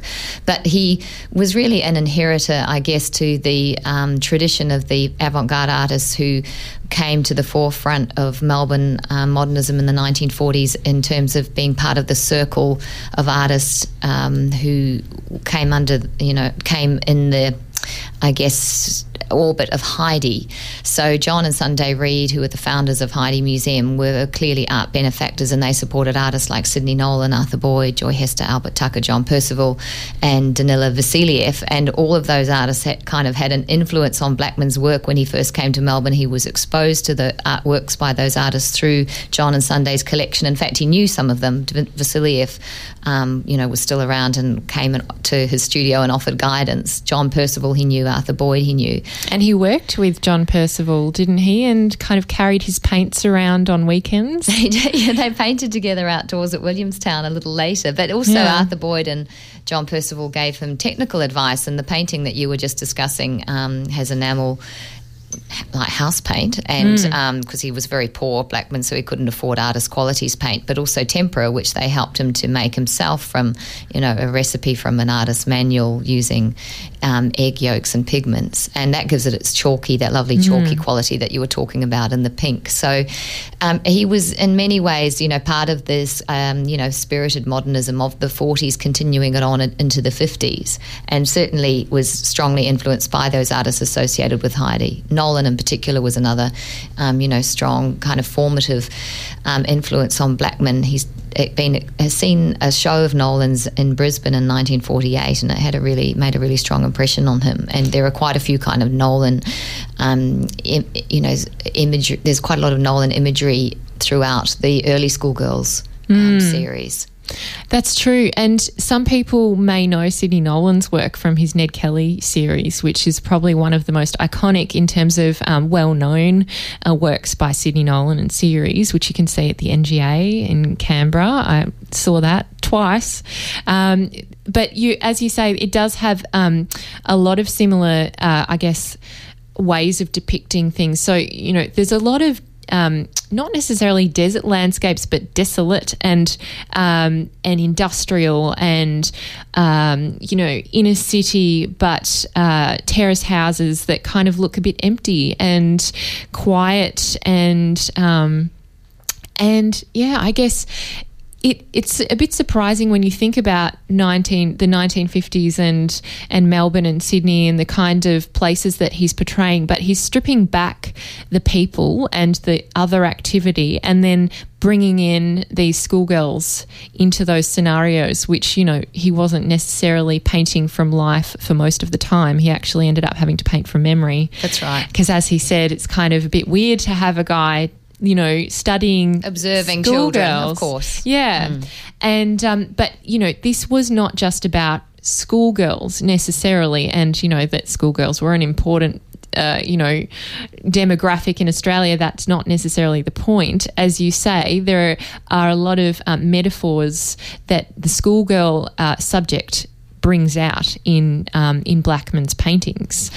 Well, Blackman, um, yes, I'd say the, the, paintings are in many ways a metaphor for her state of mind at the time. And there are a few things going on there. One was that, you know, he was a new artist struggling in a new environment. And in fact, Melbourne was a bit more industrial and not so perhaps picturesque in, in the 50s. And um, certainly those settings, you know, with the factories and brickworks and so forth of Richmond and Burnley do give a, um, you know, a kind of quite desolate, you know, as you said, um, ambience to some of those paintings, and they're quite sparse and stage like too, just with one or two figures. But Blackman had quite a solitary childhood himself and, and was working through that in the paintings in some ways, although he had three sisters and he was certainly interested in the feminine psyche as a subject as well, having grown up with three sisters and, um, and his mother. His father abandoned the family when he was four.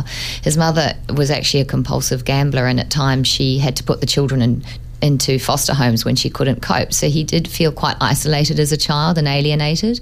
And I certainly think that comes through quite clearly in some of the paintings. And there's, in fact, a room full of works in the exhibition which are paintings of children, including self portraits of Blackman as a child. So they're not schoolgirls as such, they're other children at play. And they have an, a really fascinating sense of psychological detachment in some of those. Mm. There's either single children absorbed deeply in their imaginative world or activities, or there are groups of children who are all kind of involved in some kind of activity but not actually interacting with each other, which I found very, you know, intriguing when I was curating the exhibition. Yeah, because, well, let's kind of um, discuss some of those, um, I guess, interactions or non interactions in the paintings.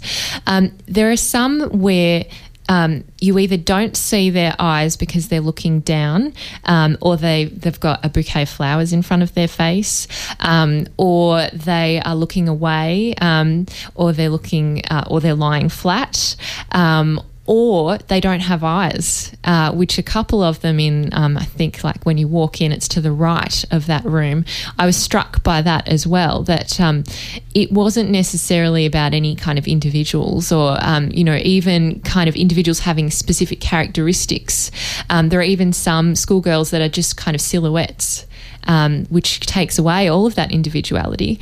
What um, do you think was behind this particular way of portraying these schoolgirls, and what do you think that it really shows? Um, well, I think that obscuring their identities universalizes them, so they become not, you know, individualized specifically. There's a, a broader message there, but also fascinatingly, um, when Blackman moved to Melbourne, he came with Barbara Patterson, his partner, who soon became his wife, and she suffered from optic atrophy since birth, and eventually um, went blind. In fact, her vision was failing very rapidly in the early 1950s, and Blackman was having to kind of um, become her and describe the environment to her and um, you know help her through various situations. And a lot of those references that you made to the eyes being shadowed or you know masked sometimes or obscured by the schoolgirl hats, to me, um, you know indicate that he was trying to express something about Barbara's situation and her blindness.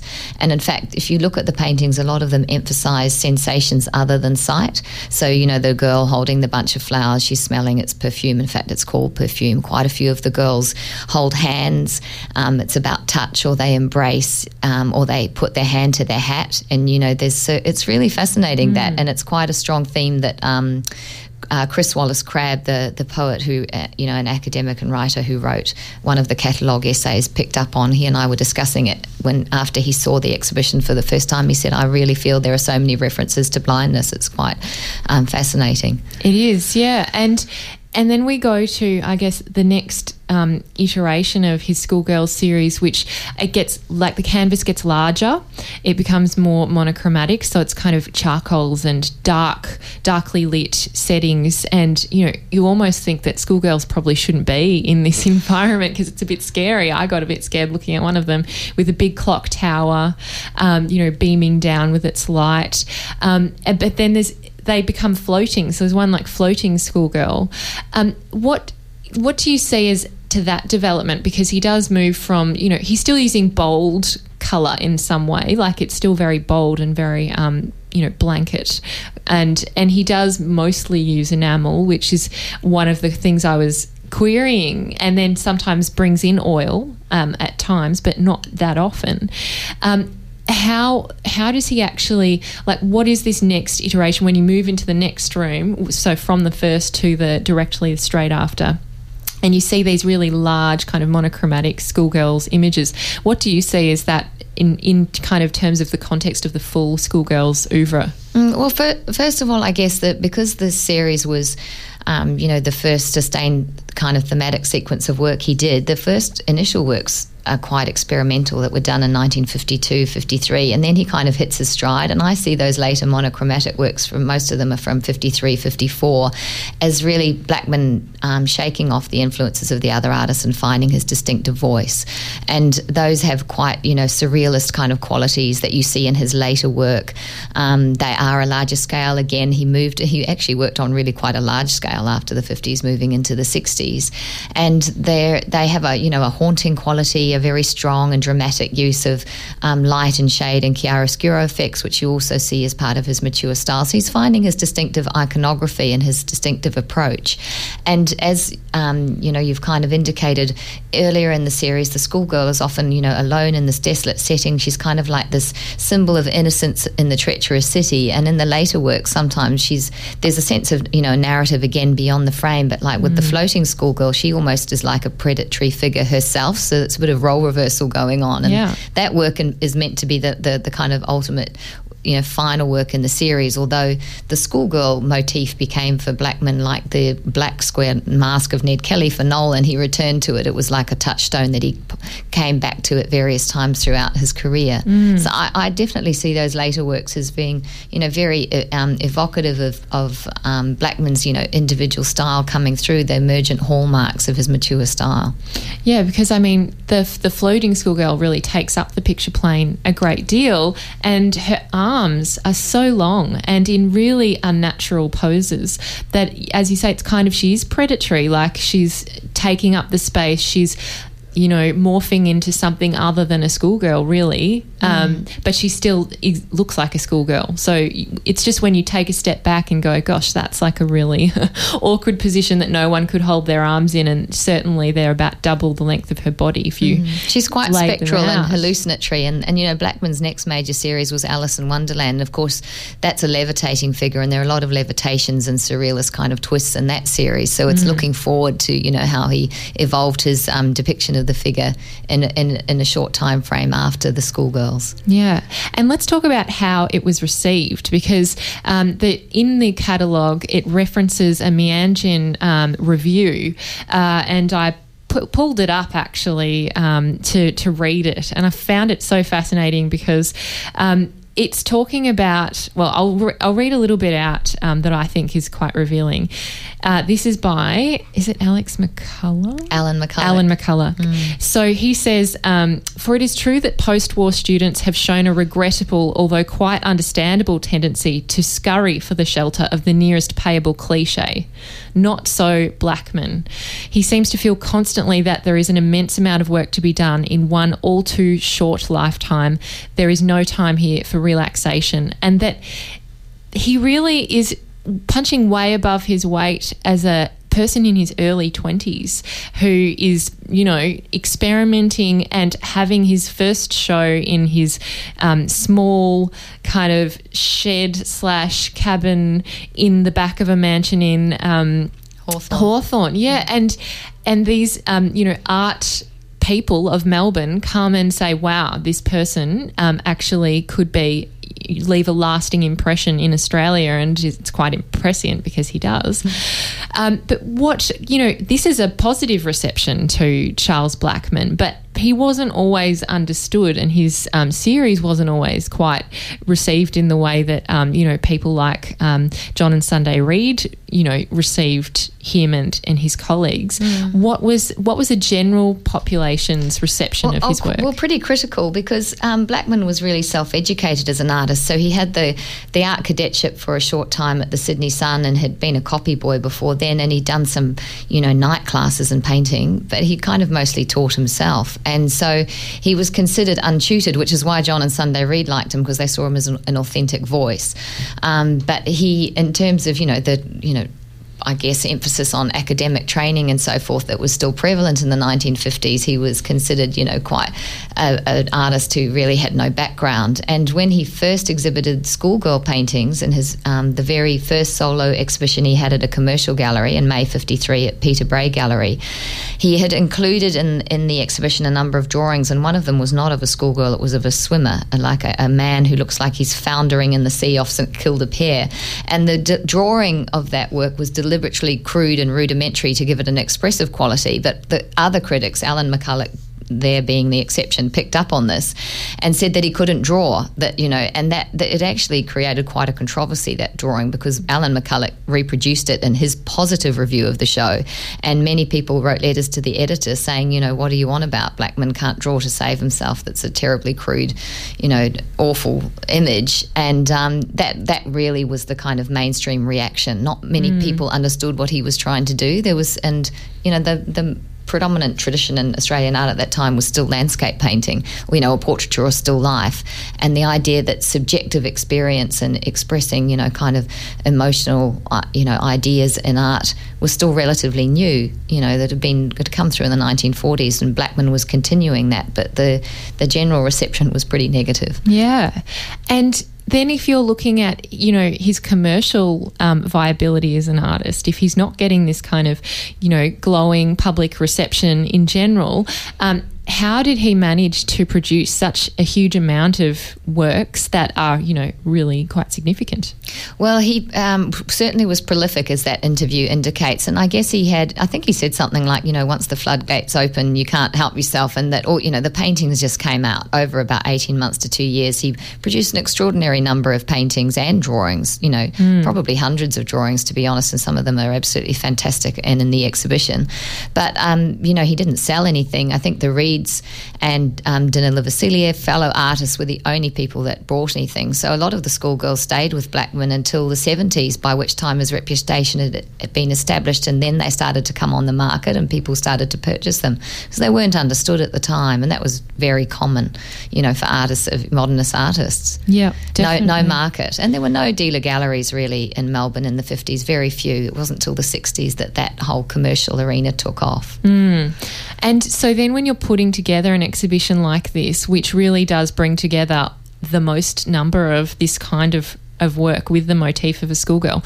How do you um, bring so many um, paintings from and charcoal drawings um, from disparate sources, including private collectors um, who you may not know actually own these pieces? Like, what was your approach as a curator, and how long did it take you to really um, shape this exhibition and actually acquire for borrowing um, these works? Mm, well, ideally, you need you do need two or three years to work on a show like this. I had a bit of a shorter time frame um, in between other projects, but it did take a lot of sleuthing, and I enlisted the help of a lot of auction houses and gallerists and um, agents who purchase artworks for collectors to help me with the research. And I also went through the sales records of various commercial galleries, and of course, a lot of the works were sold in the 70s, and people who bought them at that time, as it turned out, a lot of them still owned their schoolgirl paintings, which is wonderful, but they didn't necessarily live in the same house that they had in, you know, 1974 or so forth. So there was a lot of writing of letters, and in the end, we did um, in December when I was really keen to get as many of the first pa- first schoolgirl paintings that were exhibited in 53 together as possible. We resorted to social media, and that was fantastic. We had such a great response. We found um, uh, we put one work on Instagram, which I only had a black and white illustration of, and a, a woman rang me and said, "Oh, you've got my mother-in-law's painting on Instagram." And I said, "Oh, would she like to lend it to the show?" And the family were lovely, and we were able to borrow that one. And we found another one through social media too that had gone with Blackman to London, been sold through Christie's and by various trail. You know that it was I led to a dead end, but we it it, it, what eventuated was that it was in the Wesfarmers corporate collection in Perth. So that's right. in the exhibition too. Interesting. So social media was yeah. fantastic. Who would have thought? yeah. And also, just um, finally, the Heide, like, given that John and Sunday were collecting these works, you have your own significant permanent collection.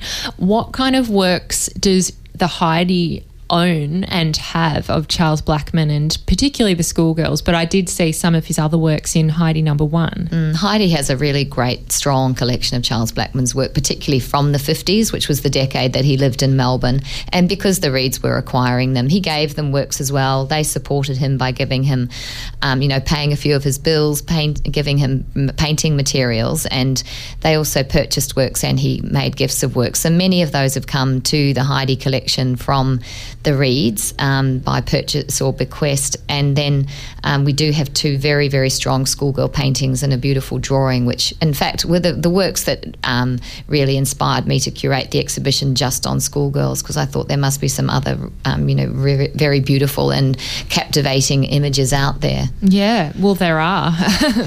then this exhibition really highlights it so well and is curated beautifully in terms of the movement of it and the, the order and the way things are put together. So, congratulations. Well, thanks, Amy, and thanks for taking such a strong interest in it. You obviously look really closely at the paintings and the drawings, and it was really wonderful to hear your responses to them. Oh, thank you. Yeah, no, I really got into it, and um, and I got that emotional expressiveness that I think he was trying to get across. So, I'm hoping that we can get people along um, to check out this exhibition.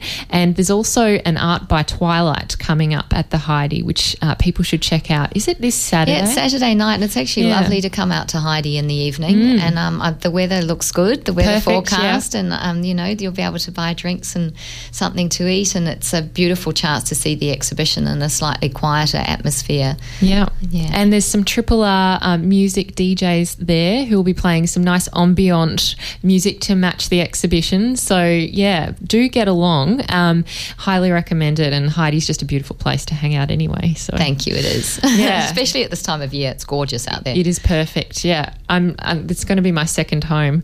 Um, so yeah, thank you, Kendrah, for joining us, and uh, we'll keep an eye on things. And um, yeah, the Heide exhibition for Charles Blackman Schoolgirls runs until June the 18th. So you have time, and you can go back and see it again. Yeah, and a few public programs and talks and workshops coming up too. So thanks so much. A pleasure. And you've been listening to the Uncommon Sense podcast. I'm Amy Mullins, the host of this show on 3RRR. You can listen in every Tuesday in Melbourne at 9am till 12pm. And if you are elsewhere, you can listen online through the Triple R website. Hope to see you again next time.